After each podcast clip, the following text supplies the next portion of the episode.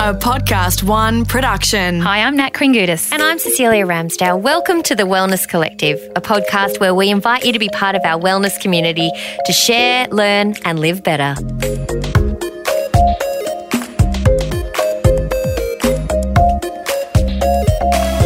Dr. Susan joins us for this episode of the Wellness Collective, and we get to talk to her about what it actually means to be sexually woke. We talk about why your libido is not dead, but possibly just asleep, what aging actually means for our sexual health, different kinds of sex, the spiritual side of sex, why the brain is actually your biggest sex organ, optimal aging, and loads more. We hope you enjoy this next episode of The Wellness Collective.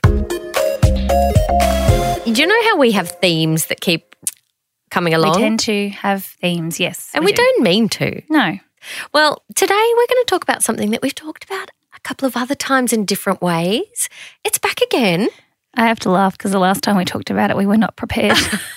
What we're talking about, though, of course, is of course. sex. Of course. Of course. well, if you've been playing along at home, you would know Yes. that the person that we were unprepared for was our 30 day orgasm challenge guest.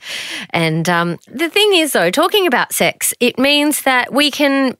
I don't know, have a healthier and better intimate life because we're thinking about it. I think for many of us as women, it's just one of those things that lives over there. You know, we weren't we weren't brought up. When there's necessarily. time for it. Well, yeah, and it doesn't feel like a priority necessarily. Um, and then there's all that stuff about, you know, boys hitting their peak early, Peak, yes. women hitting their peak later on. Anyway, today's guest is going to discuss all of this kind of stuff with us, and I reckon you're going to feel happier, healthier, and better How's- at the end of it. I just want to know about, you know, talking about this. How Hmm. does the 15 year old Catholic girl in you feel? I've gotten better at talking about this. I've got to say, the first time we started talking about sex stuff, I was like, oh, I don't know. I don't know if I want to talk publicly about that. But hearing about it from other people, I'm, I'm good When I was that. writing Beautiful You, I Hmm. actually had to sit my mum down and say, okay, now Really? what I'm putting in here for teenagers to learn about their sexual and reproductive health, probably going to hit a few nerves Because you didn't say any of this to me. because you didn't do it. you didn't prepare me at all. Um, but it was really what I wanted the 15 year old me to know. But anyway, Mm-hmm. we can we can get right into this. We should ask our guest today to introduce herself. Hi, I'm Susan Hardwick Smith, and that is such a long name that I go by Dr. Susan. And um, my Kiwi accent is going to come out because I'm actually a Kiwi. I was uh, born and raised in Auckland, and I know you all love Kiwis. And I've been living in Houston for quite a while, but I'm this is the closest I can get to home for quite a while because we can't get there anymore with this COVID nonsense. So I'm Mm. so excited to be here with kind of my people. You're almost you're close. We're very close. We we sound the closest that you're going to find. We Although I feel sorry for Kiwis because often when I'm in the US, people will be like, "Oh, accent," and they'll be able to always pick it. But I'm often in a group with another girl who is a Kiwi, and they can never work out what she is. They're like British. It's because there's only Okay. 3 million or something Yes, Kiwis. They're not yes. spreading the love as far as they need to. We're very special. oh, absolutely. And for such a small country, they do pop up in places, Yes. you know, you're like, oh, yeah, there's a Kiwi. Now, Dr. Susan, you have written a book. It's called Sexually Woke. That's right. Yes. What does the term sexually woke mean? I mean, I'm going to say, I've been a bit late to the party when it comes to being woke about things anyway. So talk us through it. Yeah. So this um, term actually came from one of my patients. I'm a gynecologist. Um, that's my day job. Uh, the author thing is kind of new. Uh, but I am uh, 53. You might not believe it if you can see me, but it's true. Um, I had an amazing experience personally uh, when I was hitting my mid 40s, and I don't mind sharing, and it's in the, all in the book that I had a, a very long period of time where I was not sexually woke at all. I was actually sexually asleep. Um, I had my children and we had a busy job and thought that it was very normal. And I'm a gynecologist, so I saw people all day who confirmed that this was uh, the normal state of affairs that um, your sex drive just goes away when you're 40 something and that's just the way it is. Uh, but as a busy gynecologist i would um, i'm ashamed to say i would frequently tell women that this was normal and we'd all kind of feel connected because i would tell them well i don't have a sex drive either. You know in fact if my husband's penis fell off i'd be like yay that's like one less thing i have to do. And we, we kind of um, you guys know Brene Brown. She has this term common enemy intimacy. So I connected with my patients in that very unhealthy way by hating the same thing, like we all hated having sex. But then something really amazing happened, um, which was that I started noticing that once in a while someone would come in with a really different approach to sex. So she'd be 45 to 60 and be telling me all about her amazing sex life. And I started wondering if I could collect her blood and like make it into a pill and sell it lots of money. But instead, I just decided to do a big study and found this small group of amazing women and then tried to find out what they had in common. So it's like, And hang on, you had FOMO and then you went and did a study. Yes, exactly. It's like And- most people just sit there and have FOMO, but you went one at level extra and was like, right, what would my doctor self do? I'm going to study. I I'm going to.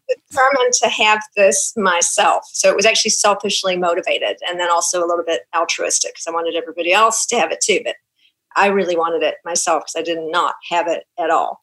Um, so one of the study participants actually referred to herself this way. Um, and she said, you know, she and her friend used this term uh, that they were sexually woke. And I just thought that was so brilliant because at the time we were calling them the positive responders. Oh yeah, you do no. Kind of Sexually research that- works so much better. I know. Wouldn't that be the worst name for a book? The Secrets of Positive Responders. sound, then we changed it. sound like ambulance officers, not not women in their forties, fifties, and sixties who like having sex. Oh, that's funny. Right. Right. is So, so that was not a very sexy title. But long story short, um, I was able to isolate a group of uh, 7%, which is a bit sad, but also very optimistic because it's not zero. So 7% of the women um, that we interviewed, over 1,000 women aged uh, 40 to 65, described that their sex life had become more vibrant and amazing than ever. And so, what I was able to do with my amazing research team was uh, isolate what they had in common. And then that became the, um, the bones of this book. And then I was able to become part of that group as well. So, Can I ask you, is the one thing they have in common a toy boy? uh, not the one, however. It helps. um, and I know you're sort of joking, but the the one, um, and this is a, I want to say this in all seriousness, the, the most common way to enhance your sex life when you're over 40 is to get a new partner. And, and that's just a fact. And I'm not suggesting that we need to get divorced. However, what I do notice, and you might notice this too, Nat, in your practice, is that we all, I often see women who've completely lost interest in sex and they think their below the waist is just dead and then when they get into a new relationship with more connection and more um, it, it- this is where we start getting into the spiritual step but feeling really deeply and intimately connected all of a sudden it wakes up so it's not dead it's just taking a nap and i don't care how old you are if you're 75 it's not dead it's taking a nap and uh, sexually woke is a sort of the recipe for how to wake it up or her up i think she's probably feminine Got to be a goddess. I find that such an important thing to say because yeah, I would say most women would say in from their mid 40s that they don't have a libido anymore. Oh, my libido is gone. Really? that's right So common. Wow, So common. Um, and when you also ask the question, well, is it that you just don't feel like having sex? Or is it that once you're in the moment, you're actually fine? Are two very different things. And again, even then, if there's not, like you said, if there's not that, um, if that spark's gone or that that you know connection's not what it was, um, that can feel very much like the same thing. Mm. And I think a lot of people get it wrong. yeah and it's i've i experienced it as a real loss. Like there was so much grief around that loss of that part of myself. And i sort of stepped it in a box and didn't um, experience it as, as grief but you know looking back you know i did not want to have a dead sex life but i sort of had accepted it. And so uh, on the other side of that coin when that comes back there is so much joy and life just becomes so much more alive and joyful. So um, similar and i love listening to your podcast by the way because we're kind of doing similar things on the other side of the world. My work is really about uh, just living in our full aliveness and by definition if we cut off part of ourself whatever that is you know our sexual part or any other part our, our creative part or our Mhm. artistic part, you name you name it. We're not living in a full aliveness. So just bringing that back is just so joyful.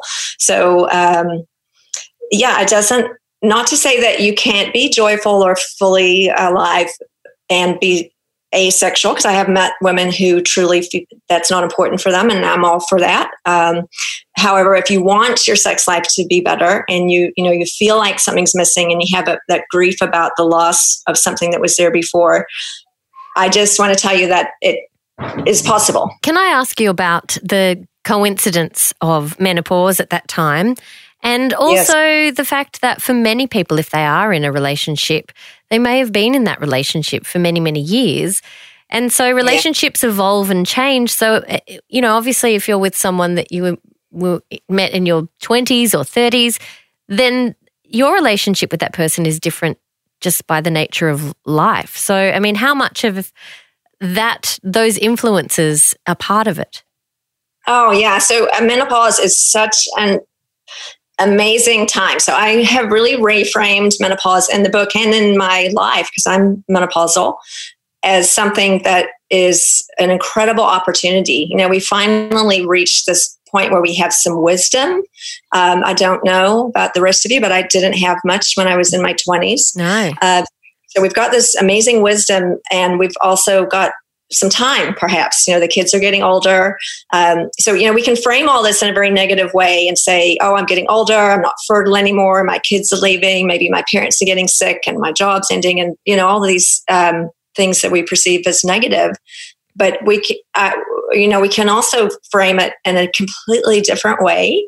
You know to see menopause is this amazing field of opportunity where we might be able to apply our wisdom with a little bit more time and some um, years put into our relationship that we can experiment with some stuff that we didn't before. Mm. But yes, is it like when we were 20? No, it's not. And honestly, who would want it to be? Um, so I, I can't, there's way more than two kinds of sex for sure. But I just loosely think about sex uh, fertility as being something different than the sex of the years that are post fertility because, you know, biologically our brain is saying, you can't get pregnant, so you don't need to have sex anymore. And that's and my experience the origin of the loss of libido for a lot of us because that biological part of our brain just says oh you know you're done having babies so what's the point in having sex? Wow. I've never thought of that before. Your body goes okay we're done with that potentially. Yeah but I, I think that's true. I mean we're still animals you know at least part of our brain is and then we've got this amazing prefrontal cortex that's relatively new right? So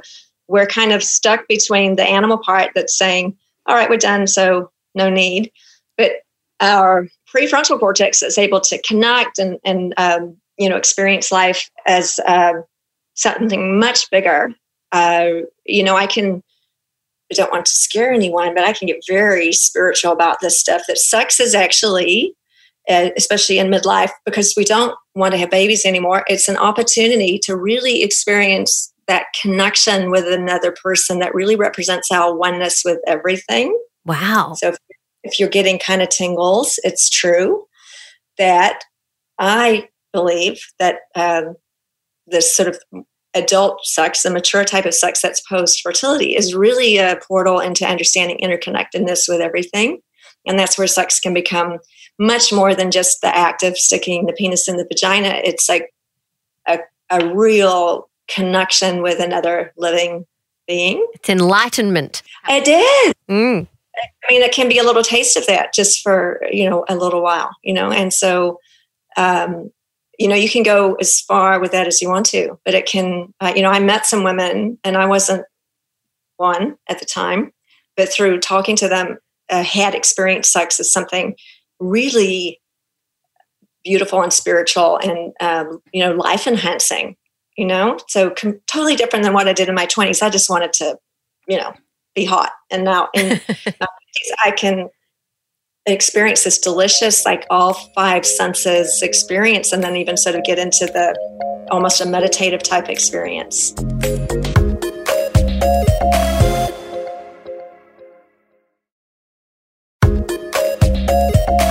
Dr. Susan, with your um, patients and the women that you see, obviously there's a physical side to things as well that as we age changes. And I think this is where we often throw it in the basket of, oh, well, it's just like you said, it's just menopause, it's just low libido. I'm supposed to be dry now and wilt away like a dead flower. We're not going like um, that. There's no dead flowers here. No obviously, way. Obviously, as as a doctor, you would recognize that there's no part of our life we should really feel like that. That we can do certain things at every stage, phase, age, whatever you want to call it, to optimize our health. How are you educating women around that? Because obviously that then feeds into this feeling good. And if we feel good, we're probably going to find that we would be feeling more attractive and more like wanting to have sex.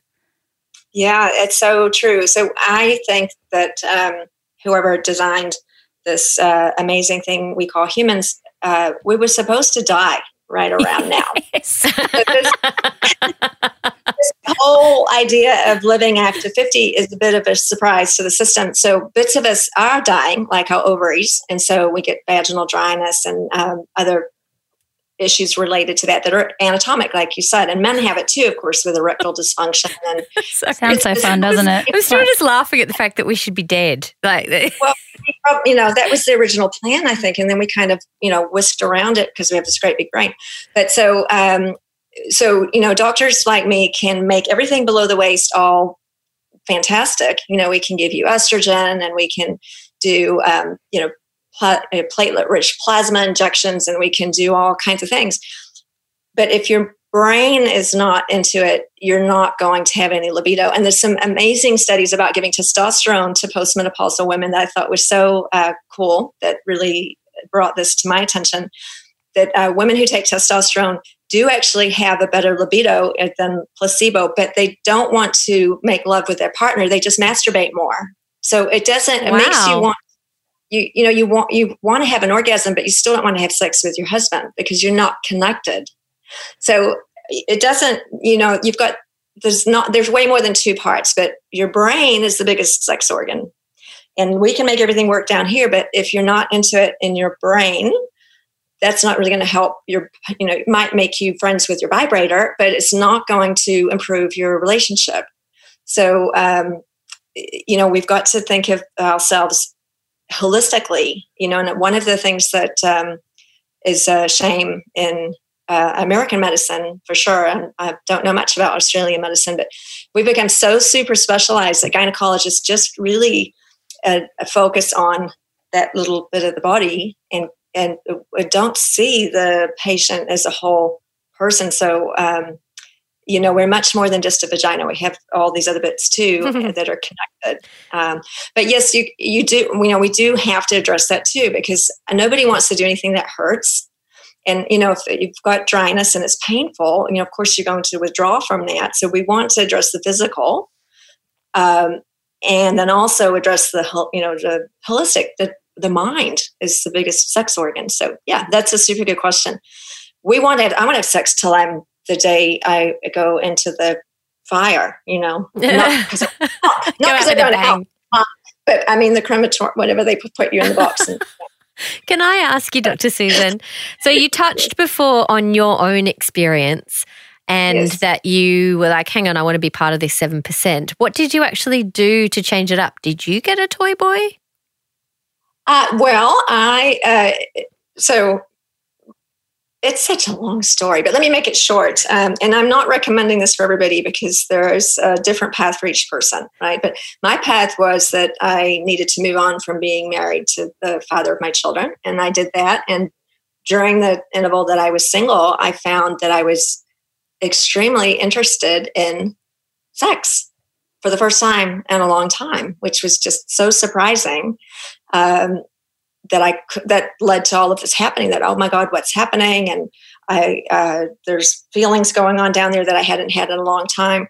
And so for many of us, it's a, a wrong fit relationship or a relationship that has reached its end. And, you know, and everything's impermanent. Uh, so you can have a very great relationship that doesn't last till you die. And I think that the idea that we're going to marry the person that we stay with forever is a beautiful idea, but it's not um, the reality for many of us. And recognizing that and uh, honoring ourselves enough to know uh, that it's time to move on, I think, is the best thing we can often do. And so that was the case for me. Uh, not it's certainly also possible to rejuvenate a relationship that's needs a little bit of fire put back into it. And that was going to be my next question. But yes, carry on with your own story. Yep. in fact, most of the sexually woke group were in uh, a, a, primary relationship that was intact and had been through. Uh, I can tell you, none of them had been uh, without struggle. Which I thought was super interesting. Uh, there wasn't a single couple or partnership in the group that I interviewed that had not been through some tragedy to get to where they were. So they weren't just born with it. It was uh, through struggle and hardship and you know counseling and self uh, awareness and some really hard work, um, loss and you know so all of these things that we judge as being bad or hard or difficult you know it's almost a cliche now to say that that leads to growth but in this particular group that was certainly the case um, which i found very reassuring mm. you know you know, it doesn't, we're not born with this. We, it takes work and it takes struggle uh, to be able to get to the other side and say, you know, I did this, you know, mm. and here we are. We're better and stronger than ever. Interesting. Carry on with your story though. So you found yourself in a new relationship, and that was part of what you found found to, um, I guess, reignite some of these feelings that you didn't know you yes. even had anymore. I guess. Oh, I not only didn't know, I was like dead sure that they were gone. And I had been telling people for years, and I wish I could go back and tell every patient that I told that it was normal that their sex drive was gone. I'm sorry, I was wrong, and don't listen to what I said. So, one of the things that's uh, very important, I think, for people, women, because we're talking about women, to know is that your doctor is a person too. And mm you know we don't know everything. You know we do uh, we certainly don't. And especially when it comes to things about sex. In fact most doctors even gynecologists cannot describe the anatomy of the clitoris. You know the vast anatomy of the clitoris which is much more than just the that you can see. Um, if you asked 100 gynecologists to even do a little diagram of that they could not do it. And did, that's gynecology did they just draw a little circle? Yes, I'd be, oh, it's just that little bit. Well, hopefully they could tell you that. But so the thing is that, you know, if, if your so called experts don't know, and we're not taught this uh, as women growing up, of course, at all, right? Certainly I wasn't. Um, how on earth are we supposed to be able to communicate that to a partner? And so um, there's just so such a gap in education um, about our sexuality and about menopause in particular. So I just sort of saw this huge hole in knowledge that I was experiencing myself.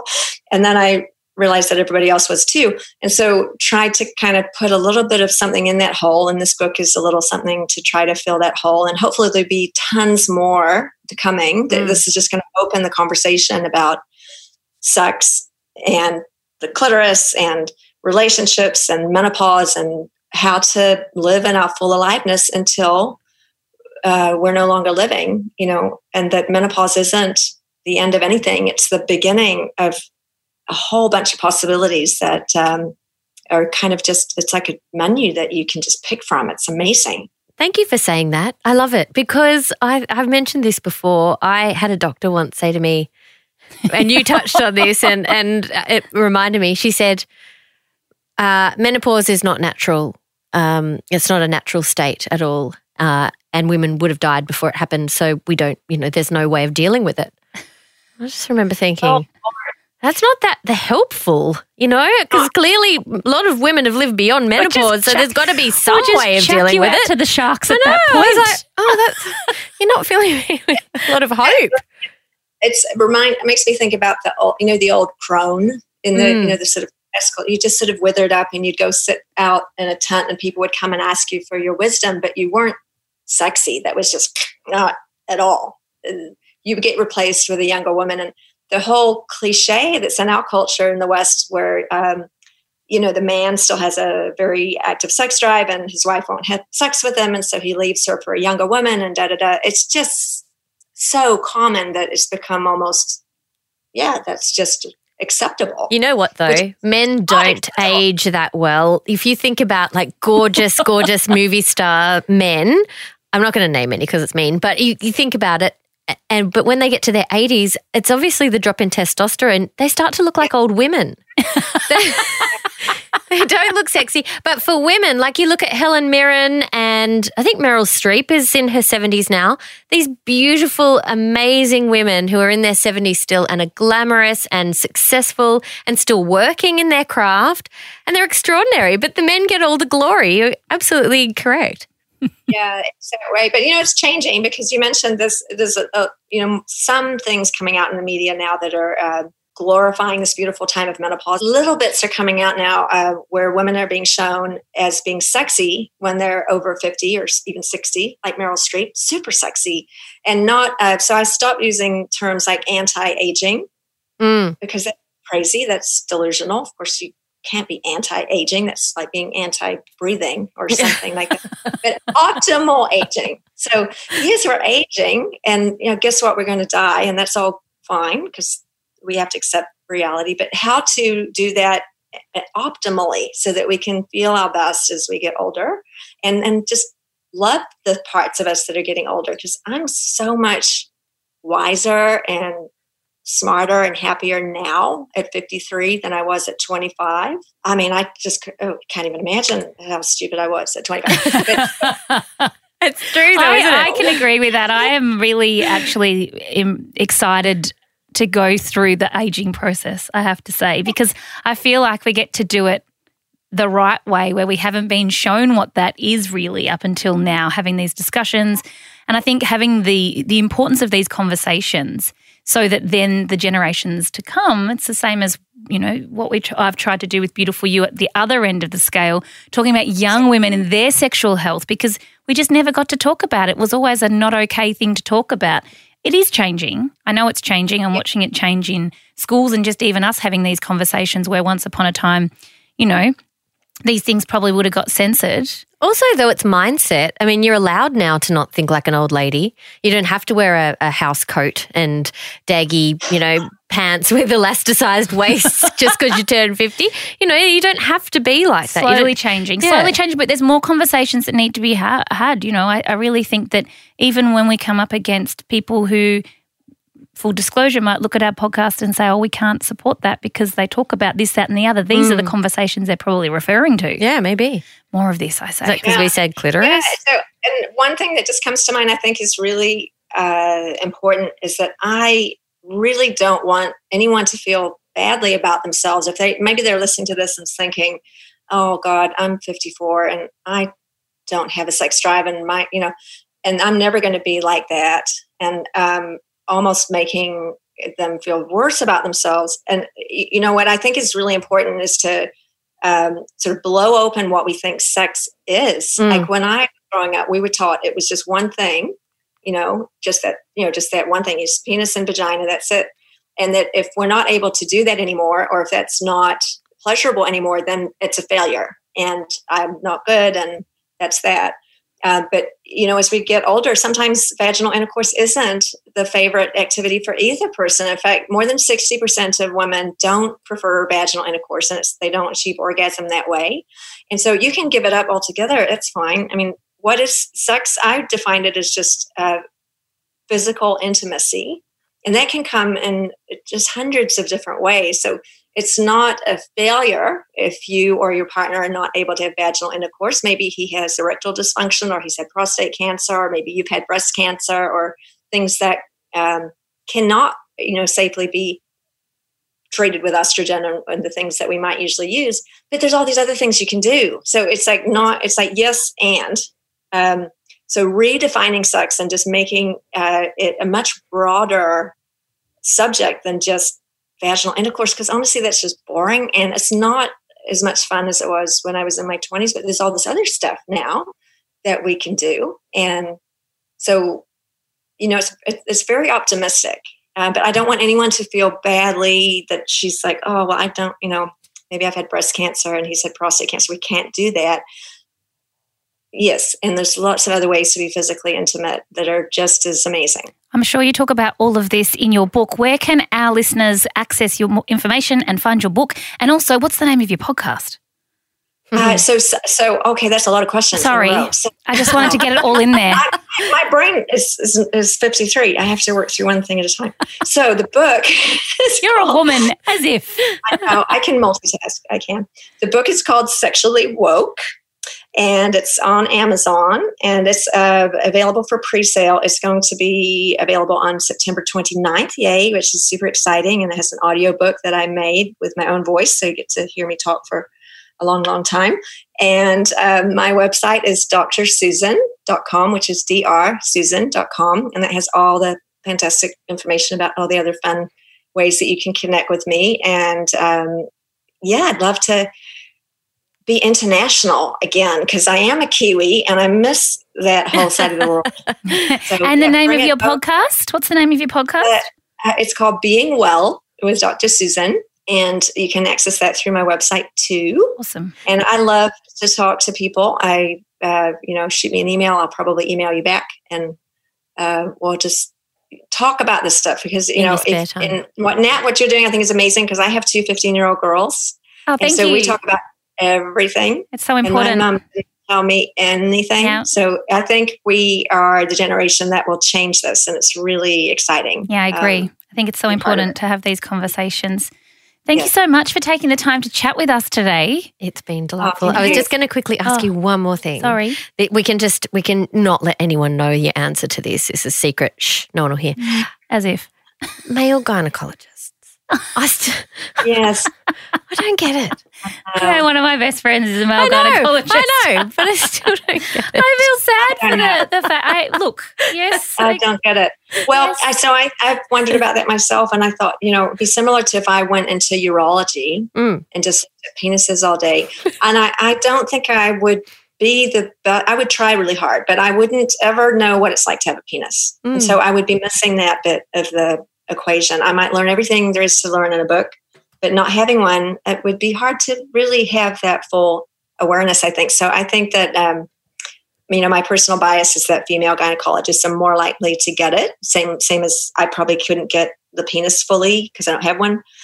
Um, I often say, you know, you don't have to have cancer to be a good cancer specialist, but That's it would true. probably help. Mm. Yeah. going through going through menopause has helped me so much understand uh, menopausal medicine because Mm. I didn't. I Really know think that is anything is so true. Like in sense of even menopause, when patients come to me for menopause, I find it difficult because I can't sympathise. I haven't gone through it, and I but I've gone through all the other parts beforehand, so I feel really confident in those. So You'll it is get there. interesting. Oh yes, I know. I'm sure your I next will. Stage. That is for sure. Everybody is going to have it. So that Absolutely. yeah. Dr. Susan, thank you so much for joining us. Oh, Yes. Thank you for having me. It's a pleasure. Been That's awesome. If you been- have liked this episode of the Wellness Mhm. Collective, please don't hesitate to leave us a review. Cecelia, we actually do have a review on our Oh. most recent episode, Good which times. is so nice. Go on. Um, well, they, they've gone code. They've used the name 108, but I think that's the That's episode number. Yeah, yeah. Um, thank you for your episode 108. There you go. I had never really thought about the difficulties women face during their period and homelessness. I loved every, I love every podcast and the joy that you both share. Actually, Yeah. did leave her name, Sharon. Right. Thanks, Sharon. Thanks, Sharon. Yep. So if you are feeling particularly motivated, or Mhm. if- in fact, if you've Inspired. got nothing else to do like the rest of the world, um, don't hesitate to leave us a review, five stars, but you know, just write a little bit of what you loved about this episode or another episode. Yep. It kind of makes our day, Mm-hmm. doesn't it? Look at you grinning, I grinny, grinny know. Cheshire cat. Look, Dr. Susan's writing notes. She's like, right, must get on there and put a, really good review for this episode. A star next to your podcast. So I, can, Thank you. Uh, awesome. I will not review myself. That is not allowed. But, uh, you can use review a pseudonym. Yeah, that's fine. We, we, we won't judge. All right, Nat, we better go. I know, right? Okay, well, I'm sure uh, this episode has left you feeling happier Healthier. and better. Goodbye now. Bye.